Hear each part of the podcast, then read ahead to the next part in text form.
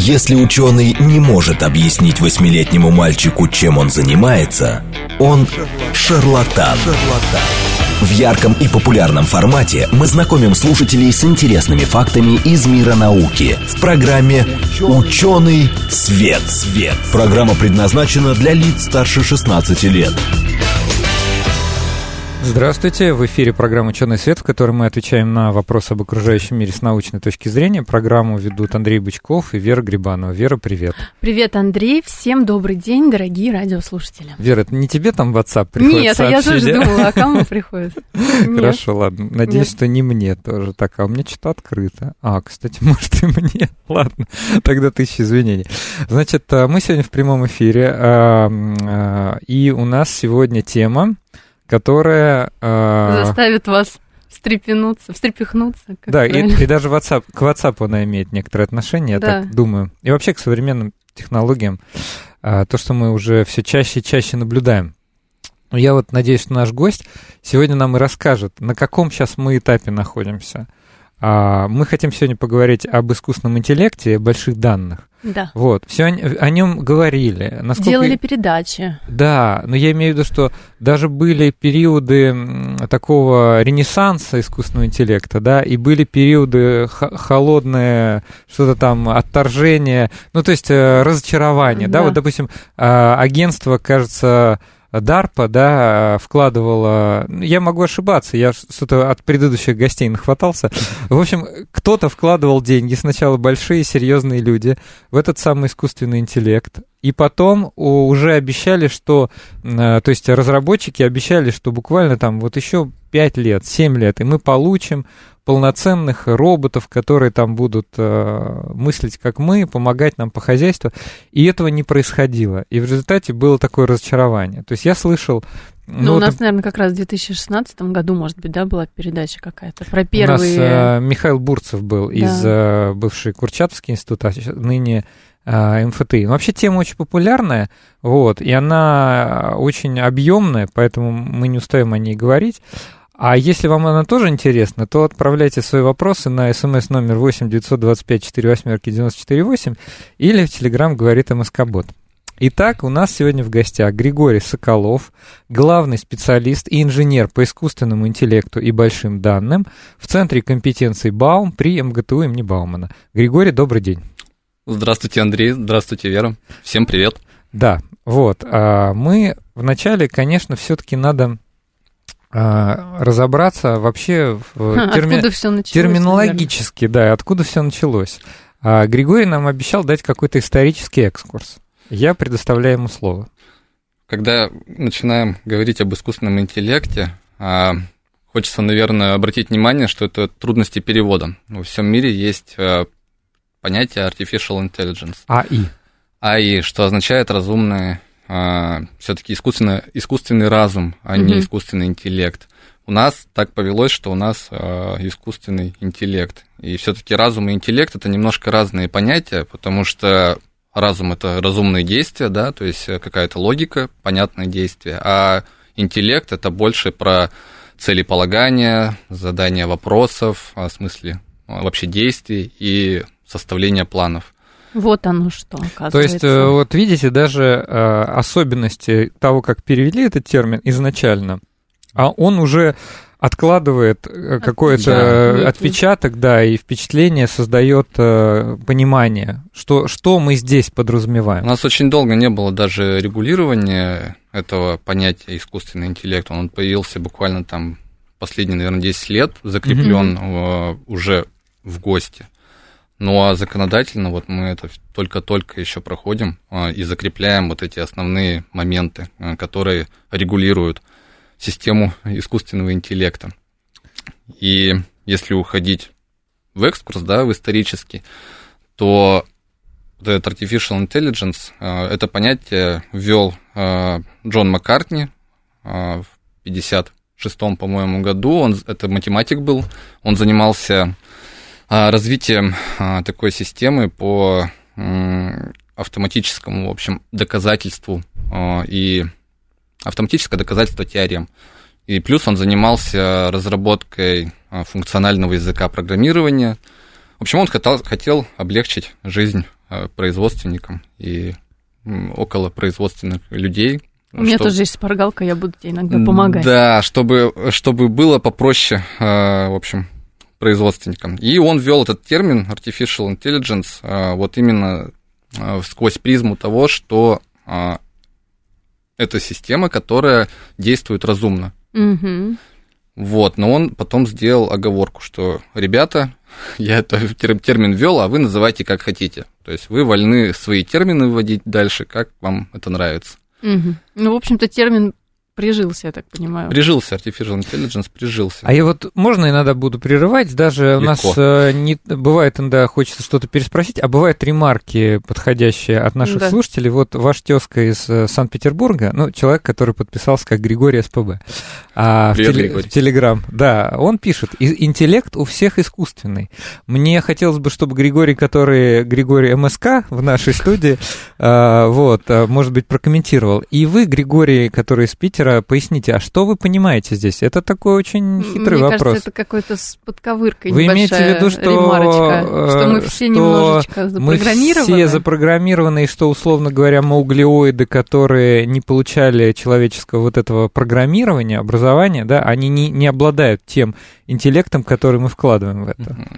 Да, с какой-то, в какой-то степени действительно вообще, в принципе, если уходить прямо наверх далеко, то работа вот э, нашего биологического нейрона, да, который вот из связи этих нейронных образуется интеллект, так называемый, то есть э, описание в математическом формате, это вот именно математический нейрон. И, ну, по сути, э, нейрон биологический, он состоит из трех частей. Mm-hmm. Аксон, по-моему, дендрит, да, и синапс. И ну, да, тут нас сейчас э, закидают э, тухлыми, Возможно, тухлыми я, да, помидорами. Я по, по физиологии не буду, по нейробиологии не буду. Э, Наш гость, если что, я так понимаю, инженер прежде всего, который окончил Бауманку. Да, вот. здесь больше надо говорить, что вот искусственный нейрон, ну, он, по сути, математический, он копируют э, биологический нейрон. Я помогу, я и для наших слушателей Давай. напомню, что нейрон это просто клетка, прежде всего, да, и у клетки есть все ее необходимые части. То есть там есть у нее и мембрана, и, значит, ядро, ядро, ядро еще есть. И есть, э, значит, э, органеллы, да. А, ну вот, Григорий именно это и хотел сказать. Ну, в, в принципе, с вашим пониманием я согласен. Ну да, тогда получается, что действительно... Но наш гость именно о том и говорит, что это еще и трудности перевода на русский язык. Видите, во всем мире все называют AE, Artificial, Artificial Intelligence, то есть искусственный такой разум. Ну, чуть-чуть по-другому это, это воспринимать. А возвращаясь к нейрону, это вполне обычная клетка, но она имеет особенности, связанные с тем, что эта клетка используется и для хранения, и прежде всего для передачи информации. Да. Вот, и она имеет а, два отростка. Вот, один очень длинный, а другой короткий, но разветвленный. Да, потому что там сенсорные, как бы, это, это необходимо для того, чтобы он мог выполнять сенсорные функции. Один из отростков называется аксон, другой называется дендрит. Вот, и, соответственно, а вот между собой эти самые нейроны соединяются с помощью специального узла, который, говоря механистично, который называется синапс. Да, да, все верно. А, просто вот вы, например, обращали внимание, почему, как образуются вот эти нейронные связи, да? То есть э, почему, например, ребенок с первого раза, вот когда он понимает, что такое горячо, ему достаточно один раз коснуться горячего, и он навсегда запомнит, что такое горячо. Вот. Это именно э, вот аксон, он отвечает именно вот за вес вот этого значимого события. Поэтому у нас, в принципе, и воспоминания, и вообще наша психология, она выстроена таким образом, что мы помним только то, что больше всего на нас произвело впечатление в жизни. Поэтому, ну вот нейронная связь, она вот таким образом и работает. Интересно, поэтому я теперь начала понимать, э, почему я некоторые теоремы математически забываю, да, там какие-то законы а, важные. А те, они, на, они на меня, наверное, такого... А не... те, где тебе пришлось понервничать, вероятно, О, запоминаешь лучше. Сложный экзамен какой-нибудь. Да. О, вот нам помогает. Слушайте, правда, я если тоже как бы заблуждаюсь, вы меня поправляйте, потому что я как как бы тут химик, если, если химию я еще хоть, хоть как-никак как никак помню, то с биологией, честно признаться, у меня тоже такие достаточно школьные воспоминания. Пишут, дендрит не один, а их несколько дерева. Ну да, я вот помнил, что, а, может быть, у меня из- из-за этого сформировалось такое впечатление, что дендрит, даже само происхождение, наверное, греческое, да, означает, что вот как разветвленный вот что-то такое напоминающее ну, да, древо растительный мир, да, и вот, а, соответственно, их, ну, наверное, несколько. Хотя мне, х- мне почему-то казалось... Да, хороший а, вопрос. Но аксон э, точно один. Один, да. Вот. А вот у нас тоже хороший вопрос. Я думаю, как раз Григорьеву можно адресовать, но я думаю, мы его раскроем чуть попозже. Он такой базовый. Искусственный разум или же интеллект – это больше инженерия или наука? Хороший вопрос. Хороший вопрос. Вот Смотря мы, с какой стороны подходить. Вот мы и разберемся, наверное, по ходу беседы, да. Смотря с какой стороны подходить. Мы да. перебили нашего гостя. Давайте дальше про историю. Значит, открыт, да. открыт был, ну, как сказать, введен термин искусственный разум. Да, да. А... Это была середина 20 века. 56 год. Да, 50, да какой-то 56 56 год. 56 да. год был. А с нашей стороны были советские ученые, а, которые занимались, они больше кибернетикой занимались. А, это такие известные мастодонты. Это доктор а, математических наук Дмитрий Александрович Поспелов, математик Михаил Львович Цетлин, Валентин Федорович Турчин. Они все занимались кибернетикой в разных ее областях, и в том числе там рекурсивными функциями они занимались. И ну, тоже, по сути, они занимались вот этими разумными системами, только у нас не было такого определения, и вообще у нас сторонились этого определения до, по-моему, там 70-х или 80-х годов. А, то есть они просто занимались а, системами математическими, а, которые позволяют оптимизировать вычисления, находить закономерности. Ну, по сути, кибернетика – это у нас что? Искусство управления, да, изучает способы управления, передачи и хранения данных в системах. Угу. Вот, поэтому они занимались именно вот этими вопросами. И... Да, говорите. Ну, то есть не было такого, что вот у нас прямо искусственный интеллект или там а, разумные системы. Просто это ну, похоже, была сфера деятельности. Кстати, это уже говорит нам о том, что вообще могут быть а, вроде термин один, и уже вроде договорились, что во всем мире используют именно его, но могут быть совершенно разные задачи и разные по сложности. Вот. И в связи с этим и этот самый АИ, или искусственный интеллект по-русски, он тоже может быть совершенно разным. В одном случае это может быть какая-то очень утилитарная задача, чисто вот э, необходимо какую-то сенсорную информацию снимать и принимать решение на ее основе. Ну, я не знаю, там, какой-нибудь ну, автопилот, да, ну, который да, поддерживает да. автоматический полет в горизонтальном режиме какого-нибудь летательного аппарата. Угу. А с другой стороны, мы можем замахнуться гораздо более амбициозно и хотеть например, э, сделать э, систему, которая сама будет какие-то принимать решения, обучаться, ну и вот э, да, и да. иметь элементы того, что мы сами считаем про себя, что у нас есть разум. Да, опять мы а, перебили. Ничего страшного, я так и хотел. Хорошо. А, собственно, вот именно с одной стороны у нас идет математи- шло математическое да, развитие, это математики работали, с другой стороны физиологи изучали непосредственно работу интеллекта, а, физи- физиологии, и в один момент появился такой математик Фрэнд Розенблат, угу. которому пришла в голову а, описать нейрон в математической форме. Ну, получается, уже знали о существовании нейрона. Да, да, это уже... Так его можно, наверное, в микроскоп увидеть, я думаю.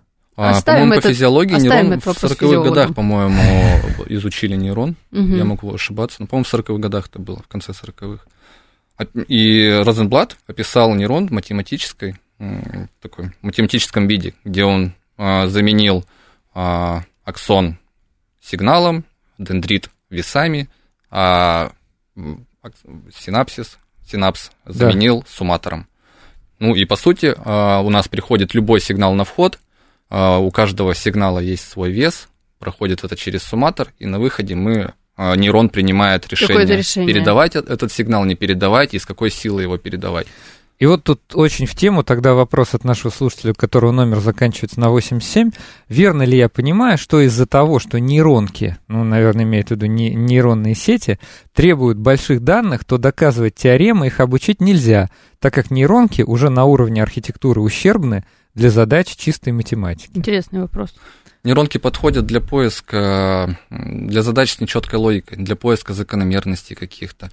То есть, ну, доказать какую-то теорему э, нейронкой, ну, наверное, будет тяжеловато, потому что, по сути, нейронка, она заучивает правильные ответы. Это как э, ботаник в школе, который э, заучивает правильные ответы. Но только это очень умные и очень мощные. Не, не то, что умные, а Быстрый, очень наверное. численно подкованный ботаник, ну, да, то который есть обучился на огромном может найти массиве. закономерность. А, он не задаст, нейронка не задаст вопрос, хорошо или плохо. Она не спросит там какие-то философские вопросы. То есть она будет работать на том массиве данных, который вы а, ей подали, и ответить на тот вопрос, который вы задали.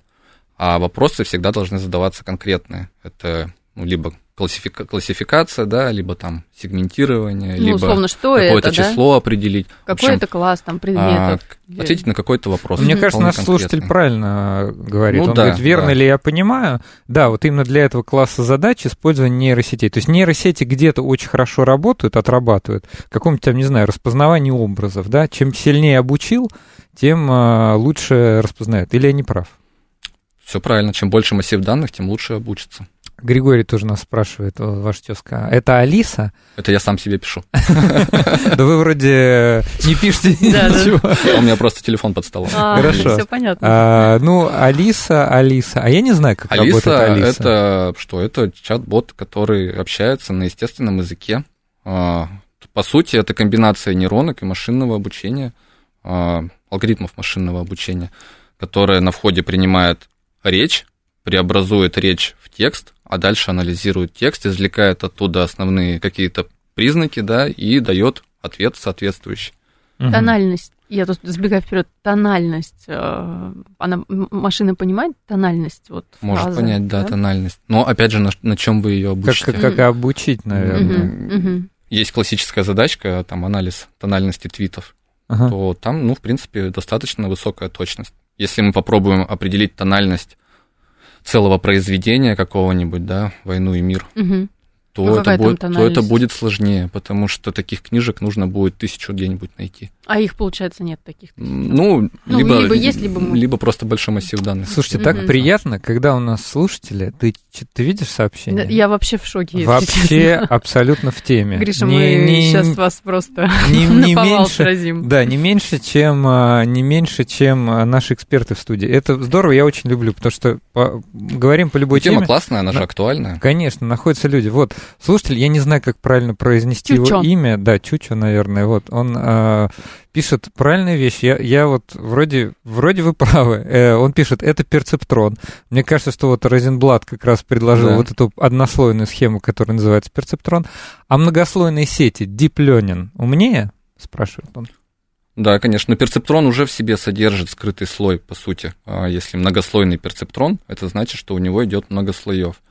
То есть глубокая нейронная сеть, она чем характеризуется? У нее есть слой на входе, который принимает какие-то данные, есть несколько от одного там до тысячи скрытых слоев, а может mm-hmm. до миллионов, mm-hmm. и есть выходной сигнал, который отвечает как раз на поставленный вопрос.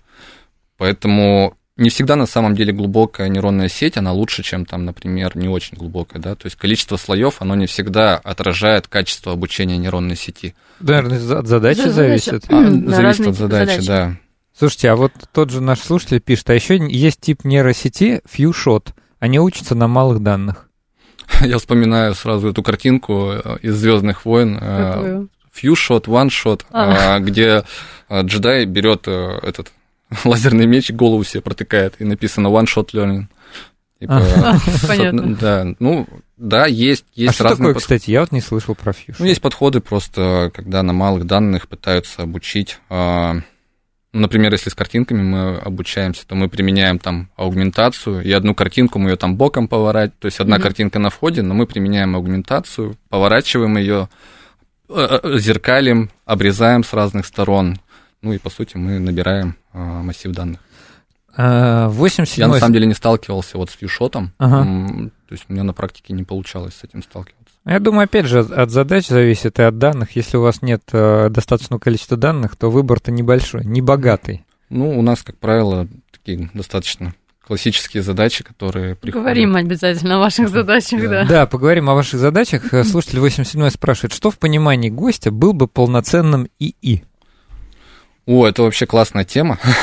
Ну, давайте. Но вот давайте представим, что такое вообще полноценный искусственный интеллект. Я не знаю, вот э, слушатели смотрели или нет, есть хороший фильм, называется «Искусственный разум» у Стивена Спилберга про маленького парня десятилетнего, который является киборгом, угу. и в нем заложена программа вот быть настоящим. И это вылилось в то, что он хотел стать настоящим мальчиком. Ну, интерпретация Пиноккио, да, и Буратино.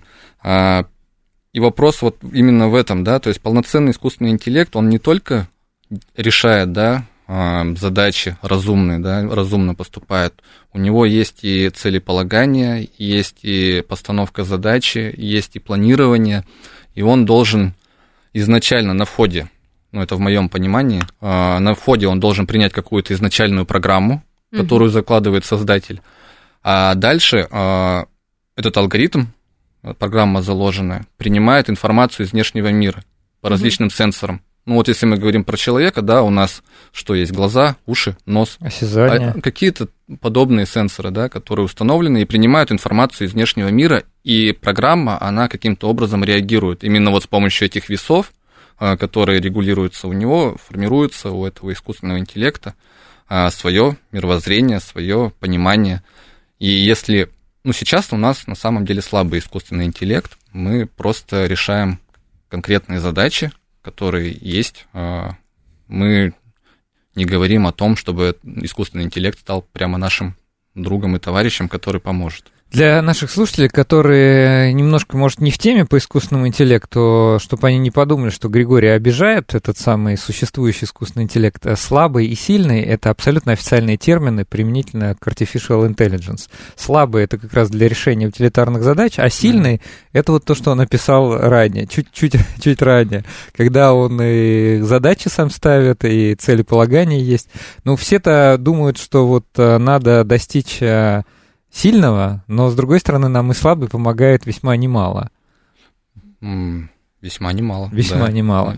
Помогает неплохо. Но все равно человек так устроен, что он стремится к этому. И э, у нас вот с нами работает э, достаточно известный человек, это Сергей Шумский. Он угу. как раз э, занимается разработкой сильного искусственного интеллекта.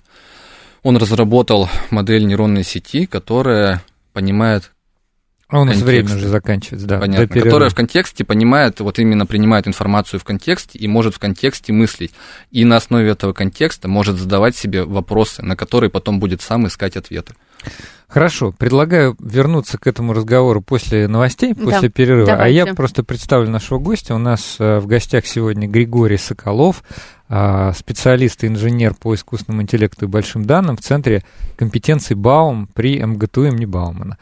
Понятно, что мы сегодня в таком случае будем обсуждать этот самый искусственный интеллект и большие данные. А, услышимся после перерыва. В ярком и популярном формате мы знакомим слушателей с интересными фактами из мира науки в программе «Ученый свет». свет. Здравствуйте! В эфире программа «Ученый свет», в которой мы отвечаем на вопросы об окружающем мире с научной точки зрения. Меня зовут Андрей Бычков.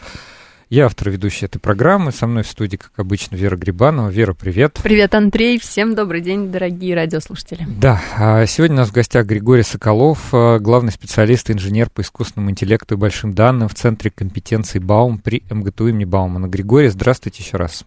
Здравствуйте еще раз. Всем привет. А, у нас были вопросы до перерыва, да. и я даже думаю, что зададим или не будем задавать. Можете задать, нужно пояснение, потому что я просто не Кстати, да, с этим. Вот э, Можно вы нас спрашиваете, разделяет ли гость точку зрения Пенроуза Мы знаем, что он Нобелевский лауреат mm-hmm. по физике 2020.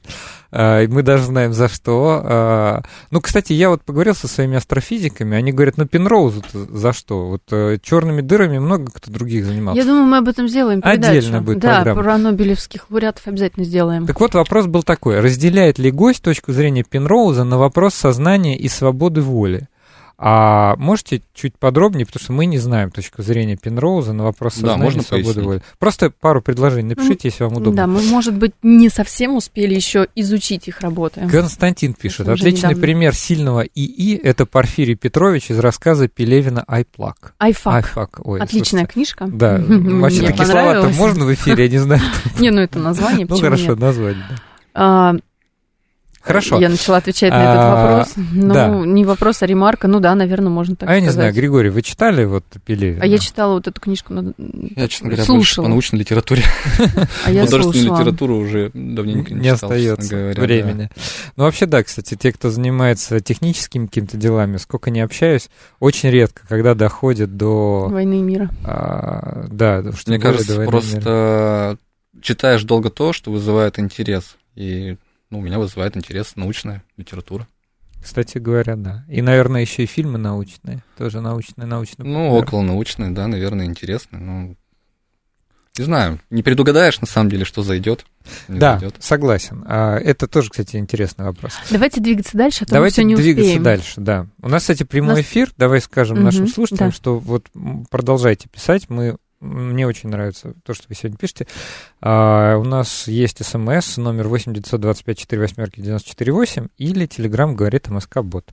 Вот. А теперь возвращаемся к тому, что мы хотели обсудить. Ну, мы дали небольшой экскурс исторический. Давайте сейчас кратко подытожим. А, мы когда готовились к э, передаче с Григорием, а, Григорий сказал, что это все в итоге вышло из статистики.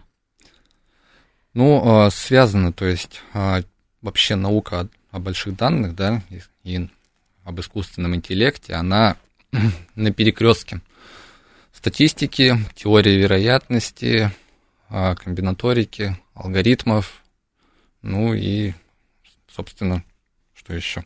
Наверное, и все. В общем, чтобы быть э, да. хорошим спецом в этой области, я так понимаю, надо знать все вот эти вот. Как ни крути, в большинстве нужно именно иметь большие данные. А большими данными у нас изначально занималась статистика, угу. ну и занимается этими вопросами. Почему статистика? Потому что она занимается именно хранением и обработкой больших массивов данных, и многие алгоритмы а, оттуда пришли, ну, там, по временным рядам, например, что там, комбинаторика, классификация оттуда пришла, могу сейчас ошибаться. И статистика, она, там есть такое понятие, как нормальное распределение. Да. Ну вот что такое нормальное распределение? Это, допустим, если мы замеряем всех людей да, на планете Земля, а, то... Например, рост. Например, рост. И вот зависимость количества таких людей от, э, от, от э, показателя роста – и будет э, Ну, по сути, да, если вы прилетели на планету Земля как исследователь, вы всех померили, и примерно вас спросят, сколько рост человека на Земле. Ну, вы там скажете метр семьдесят плюс-минус. И с вероятностью 90 с копейками процентов вы попадете в этот диапазон. Это будет как раз максимум на этой кривой. А прилетите на Марс, там карлики марсианские. И замерите их, у них будет рост полметра и тоже вы с вероятностью 90% попадете. То есть вот именно здесь идет закон вот этих больших величин, больших чисел, который говорит о, то, о том, что чем больше у нас выборка, да, наблюдаемый вообще массив данных, а, тем больше вот в система, которую мы там находим, да, которая вот на маленьком участке выборки мы описали явление, и можем это явление на маленьком кусочке применить ко всему массиву. И с вероятностью, например, 90% ожидать какое-то значение. То есть, ну, вот именно... Ожидать ответ какой-то, да? Да. Ну, да. для может Вообще, быть, слушателей... искусственный э, алгоритм машинного обучения и нейронки, они на выходе, как правило, именно вероятности выдают. То есть они не То говорят... есть с вероятностью такой-то, да. это ну, Допустим, от 0 объект. до единицы вероятность, э, и результат выдается с вероятностью от 0 до единицы. Хорошо, а вот тогда такой вопрос, такой вопрос. Все-таки возвращаясь немножко к теме сильного да, интеллекта и слабого интеллекта. Вот если мы говорим о том, что мы умеем делать сейчас с помощью слабого интеллекта, и в теории воображаем, что мы сможем уметь делать с помощью сильного интеллекта, чего нам не хватает, чтобы эту историю развивать? То есть, чтобы прогрессировать от слабого интеллекта к сильному? Сейчас мы можем обрабатывать практически э, любой тип данных. Это звук, это числа, это текст, это изображение, видеоряд, э, либо данные из каких-то сенсоров, датчиков. По сути, все, что можно дискретизировать, мы это можем обработать с помощью алгоритмов машинного обучения, либо глубоких нейронных сетей. А, но, опять же, мы уже это обсудили, что мы только задаем вопрос и получаем ответ с какой-то долей вероятности. То есть можем найти какие-то закономерности в явлениях, можем обучить что-то делать. Но сильный искусственный интеллект, он характеризуется именно понимание контекста, угу. понимание, а, способность, точнее, задавать вопросы, способность постановки задач, целеполагания, планирования и вообще... Осмысление, наверное, собственных каких-то ответов. Ну, наверное, когда искусственный интеллект задаст вопрос, кто я, тогда будет Skynet и Понятно. Кстати, а, про Skynet. А, Конец света я, я имела в виду, знаешь, Андрей, я хотела понять, вот как связано вот вообще наше техническое обеспечение, которое у нас есть сейчас. То есть нужны ли нам какие-то сверх-супер а, мощные компьютеры или сверх-супер объемные серверы для хранения? Что нам нужно, вот, чтобы развиваться в этой области? А, на самом деле мощности сейчас вычислительные достаточно на хорошем уровне. Они растут экспоненциально уже на протяжении там, последних 30 лет. Угу. А, можно обучать уже на текущих данных, а, но вопрос в скорости. Чем у нас больше вычислительной мощности, а, как правило, обучение искусственного интеллекта проводится на тензорных ядрах, которые есть а, в графических процессорах. У Google сейчас есть свой тензорный процессор, который распараллеливает все эти вычисления – ну, собственно, чем больше процессоров, тем быстрее мы сможем обучить э, вычислительных.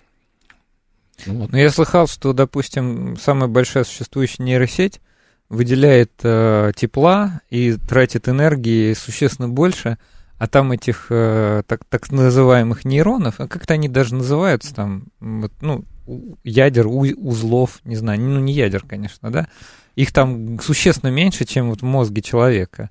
И это, наверное, пока технологическая проблема. Я в прошлом году был на конференции, посвященной вот искусственному интеллекту, и там последняя лекция, завершающая, а, была посвящена именно нейробиологии и способности вот количеству нейронных связей у нас в мозгу. По числу я не помню, но вот именно вот этих связей нейронных, но их не так много на самом деле. И наш мозг, он работает именно вот по принципу, который мы рассмотрели в самом начале, что мы вспомним только то, что больше всего на нас производит э, эффекта, влияния, да, впечатления. Да и я... у нас э, память, а, хватает памяти на три года, только беспрерывной памяти у нас три года. То есть на самом деле вот эти предположения, что мы там можем вместить в себя всю информацию на свете, они... Да не можем. Это всего лишь предположение, да.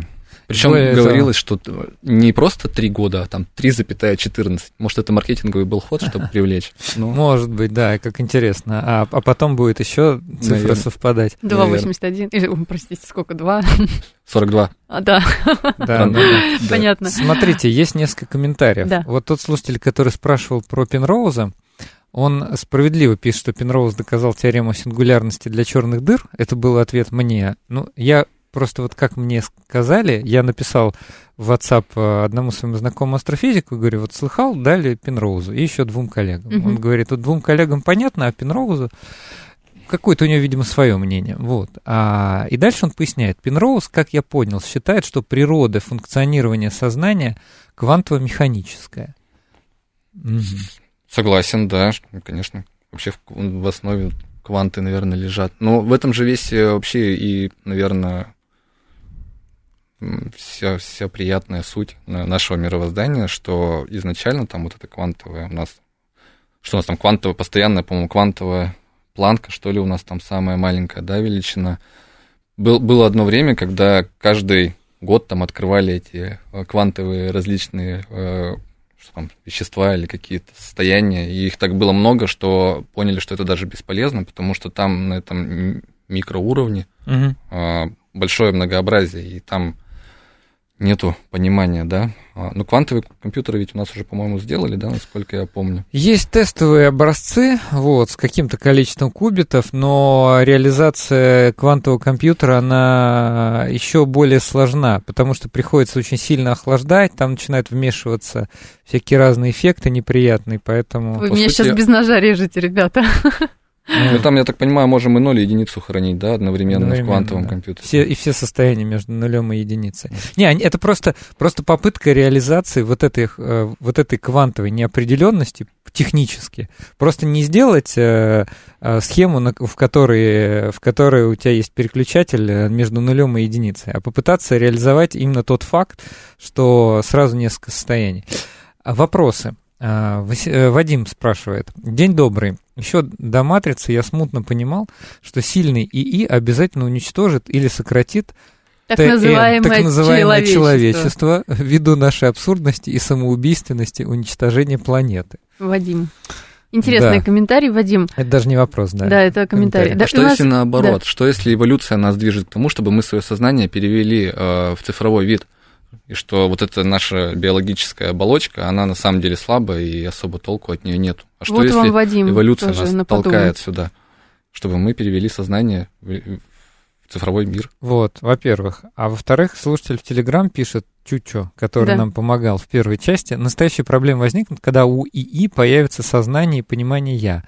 Я не могу придумать разницу между искусственным и естественным интеллектом. Как с искусственной рукой, если она выполняет свои функции, какая разница, из чего, а как она создана. Ну, это да. вообще отдельная тема. Спасибо вам за ремарку, тоже настанет, интересная да, По-любому настанет вот этот момент, когда искусственный интеллект будет полностью а, соответствовать нашему представлению о естественном. Но мы просто будем знать, что он искусственный. И тут вопрос, как мы будем к этому относиться? Так это, по-моему, то, что Курцвилл назвал цифровой сингулярностью, когда происходит сходимость между естественным, искусственным и всеми-всеми интеллектами, и вообще уже нет разницы между и, и нашим сознанием. Все это настолько тесно интегрировано. Мы сейчас уже он вся да. А, без гаджетов. Люди ставят приложение, которое считает количество разблокировок а, мобильного телефона за сутки, потому что уже это... Я боюсь даже считать. Надо просто блокировку не ставить. является продолжением э, руки. То есть мы да. просто... Мы сами того не замечаем, как мы погружаемся в цифровую реальность. Вот. Насколько же мы уже, можно сказать, от нее зависимы.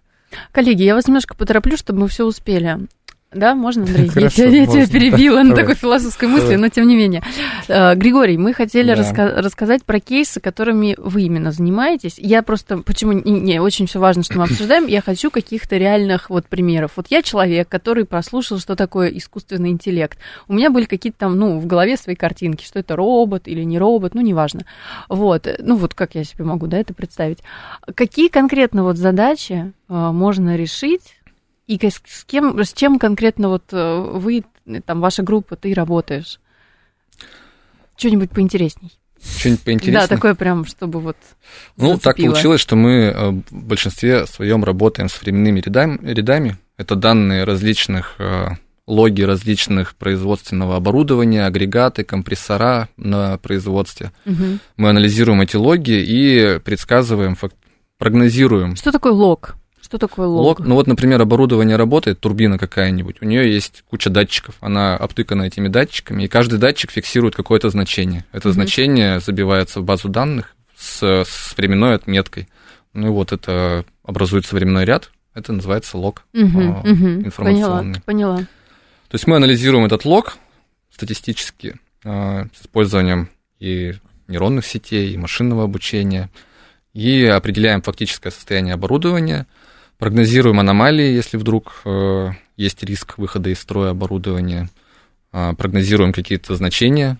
Ну, в основном это связано вот именно с производственной частью. Ага, Второе да. наше направление – это работа с естественным языком. Э, для э, компаний, научных, крупных бизнес-компаний, для производственных компаний мы делаем так называемую умную базу знаний. Она на входе принимает большой массив данных текстовых, это патентные различные данные, это научные публикации, анализирует, выполняет кластеризацию, определяет, куда идет наука, определяет лидеров исследований. В общем, mm-hmm. это такой интеллектуальный анализ больших данных. Ну, это прям можно использовать. Вот если это я можно использовать, да, да я могу если... понять, кто в моей области. Там, ну, например, вот есть э, инженер, конструктор, который проектирует лопатку двигателя. Mm-hmm. И ему интересно, какие перспективные новые материалы. Он с помощью нашей системы может просканировать э, научную публика... ну, научные публикации, патенты за последний год кластеризовать это, определить перспективные материалы, уровень доверия к источнику, кто лидер исследования, потенциальные конкуренты и так далее. А, Расскажи про определение, я не могу никак, фотографии, да. да.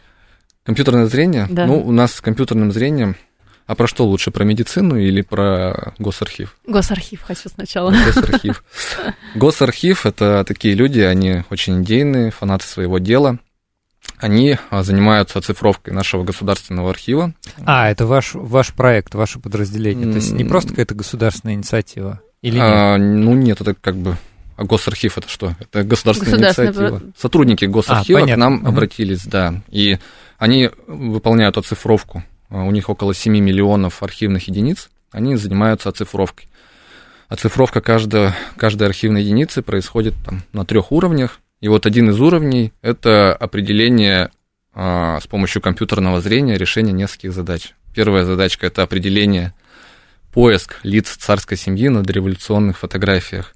Когда мы по фотографии находим а, лица царской семьи, эта фотография вырезается и потом помещается в каталог а, с, этим, с, с этой личностью.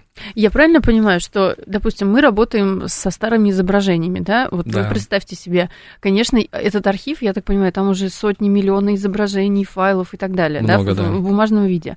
А, там работают конкретные люди. Вот кому-то когда-нибудь потребуется отмотать 2-3 века и посмотреть там что-то и все фотографии. А, но ведь человек своим э, взглядом может уже не определить, кто на этой фотографии, или кого-то пропустить, и, или не распознать. Вот насколько компьютер это делает точнее? Компьютерное зрение сейчас уже работает лучше человеческого зрения, точность mm-hmm. уже выше. А, оно работает так, в принципе, по тому же по тому же принципу, как и наш человеческий глаз. Когда мы на что-то смотрим, мы вначале определяем простые геометрические фигуры. Прямые, кривые, э, потом начинаем фигуры это складывать, квадрат, круг и так далее. И потом мы уже извлекаем основные признаки и делаем вывод, там, это человек, или это компьютер, mm-hmm. или это собака, или это кошка. Здесь работает так же, когда компьютерное зрение определяет фотографию человека, он, так называемые якорные точки есть у нас. Это надбровная дуга, это нос, это над, э, носогубный треугольник. И вот он анализирует, составляет такую карту вот этих якорных точек. И вот эта якорная точка, она у всех уникальная. Поэтому можно анализировать лица царской семьи. Они хотят что сделать? Помимо того, что хотят распознать вот эти все архивные единицы, они хотят потом провести аналитику. Кто на кого как влиял, исходя из того, кто на каких фотографиях, угу. поиск различных артефактов на, артефактов на этих фотографиях. А, в общем, определять политический курс. Ну, у них там очень такие амбициозные задачи. Это, кстати, интересно. Мне это прям кажется, вот... это, это прям прикладная вообще вещь. Да. Вот сейчас только что была программа Михаила Родина, я слышал краем уха, и он там обсуждал как раз использование математических методов в истории. Вот сегодня такая была mm-hmm. тема. А это прям очень похоже. Надо да. к Михаилу отправить ваших э, э, коллег. Когда уже будут результаты, наверное. Да, нет, а это здорово. Это прям действительно настоящая историческая задача, решаемая с помощью искусственного интеллекта. И вторая задачка с компьютерным зрением это у них вот распознавание рукописи. У них есть рукописи, они хотят их оцифровать, э, распознать, перевести рукописный текст в печатный и провести над ним тоже аналитику, определить автора, подлинность, тональность условно и так далее. Вот она, наконец, когда задача про там авторство слова полку Игорю и так далее. Станет решен. Это будет суперсервис. Вы сможете с архивом общаться. Ну, вообще сейчас идет то есть развитие именно к такому, а, к таким суперсервисам, когда вы сможете без сотрудника архива общаться напрямую с архивным с архивными документами, задать вопрос, и вам выдастся ответ на, также на естественном языке. Слушайте, несколько, несколько комментариев у нас. Э, вот, слушатель пишет, э, ну, в продолжении там, раньше индейцев э, людьми не считали, подумайте над этим. Это вот в продолжении про а, там разницу между искусственным и когда это появится, а, и продолжает. Если можно, про семантический анализ распознавания содержания текстов для разных целей, какие там перспективы и решаемые задачи. Ну вот. А вот как раз. Распознавание текста это сейчас в мире вообще самая такая актуальная тема, и с точки зрения, наверное, инвестирования это самая такая богатая тема а, по распознаванию и обработке естественного языка. Там есть очень много сложностей, связанные с такими, например, что есть в каждом языке есть свои устойчивые выражения. Есть проблема с орфографией, есть проблема с контекстом, есть проблема, что, например, такие слова, как замок и замок, то есть в контексте понимать. Угу. Очень много вопросов, но, тем не менее, много из них решается. В этом, наверное, плане лидеры китайцы. У них уже есть э, такой чат-бот, который имитирует 18-летнюю девчонку. Mm. И этот чат-бот э, в прошлом году, насколько я знаю, прошел тест Тьюринга. Mm-hmm. Ну, тест Тьюринга это когда сидит человек, общается по чату. И не может понять, что это. И не может понять, что это чат. У нас три минуты. Расскажи да. про центр, про вас, и как туда поступить или прийти работать, и вообще, что это такое за новое решение у вас в Бауманке? А, у нас центр компетенций Баум. А, мы занимаемся, у нас есть два продукта. Это система хранения данных с ними мы уже 10 лет на рынке. А, это классические системы и распределенные системы. И второй продукт – это программно-технологический комплекс Baum, а, который а, занимается интеллектуальной обработкой больших данных. Очень много проектов интересных, можно об этом долго рассказывать. Прийти к нам очень просто, приходите на Лефортовскую набережную, к нам один, в Бауманку – а магистратура, обучение вот для студентов что-нибудь есть? Магистратура, магистратура. есть. А, обучение есть, курсы есть, э, все это. Ну, это все через МКТУ идет. Можно Понятно. просто обращаться. Вот, пожалуйста, перспективно для науки. Ну, Приходите, вообще, развивайтесь, поступайте. Да, я считаю, а экзамены что... сложные? Ну, вот ну э, к этому надо, чтобы душа просто лежала, мне кажется. Поэтому ну, ну, приходите на Лефортовскую набережную, говорите. Я У читаю, меня я, лежит душа, да, и я все знаю. Да, я читаю несколько курсов, приходите. По машинному обучению читаю курсы, по большим данным читаю курсы для старших классов и для преподавателей. Угу. А, хороший вопрос от Смита, мне кажется, да. очень хороший. Да, давай. А как избежать э, спекуляций, связанных с искусственным интеллектом, как это, например, происходит с нанотехнологиями? Сейчас в погоне за грантами и госзаказами элементарные алгоритмы и программы пытаются выдать за искусственный интеллект и нейросети. К сожалению, пока такая реальность. Такая реальность. Нужно просто подождать. Вы знаете, вот у меня, меня тоже раздражало слово нано и нанотехнологии, и тем более в химии этого было очень много. Очень много. Но как-то мы, как-то мы привыкли к этому. Сейчас уже нанотрубки не выглядят как что-то пошлое, а просто как нанотрубки. Ну да, такое ну, вот, такое есть. Такое, ну, такая, такая форма, да. И поэтому, да, наверное, это неминуемо, что вот э, вызывает любая новая тема, такое сначала какое-то вот ощущение, что кто-то на этом там спекулирует. Поэтому я вот не то, что не вижу проблем, я просто думаю, что мы к этому привыкнем. Еще вопрос от Ольги К. Есть множество фильмов на тему того, как искусственный интеллект выходит из-под контроля человека, создателя. Если у ИИ появляется способность целеполагания, это как-то контролируется? Насколько эти фантастические сценарии о восстании машин вероятны в будущем? Наверное, последний вопрос. Чтобы определить вероятность, надо какой-то исходный... Построить. Да, исходный массив какой-то определить. А у нас еще не было таких, да, не было достаточного количества восстаний машин. искусственный интеллект — это про, э, не про обучение, это про воспитание. То есть вероятность абсолютно такая же, что если у вас есть ребенок, и он у вас вырастет убийцей.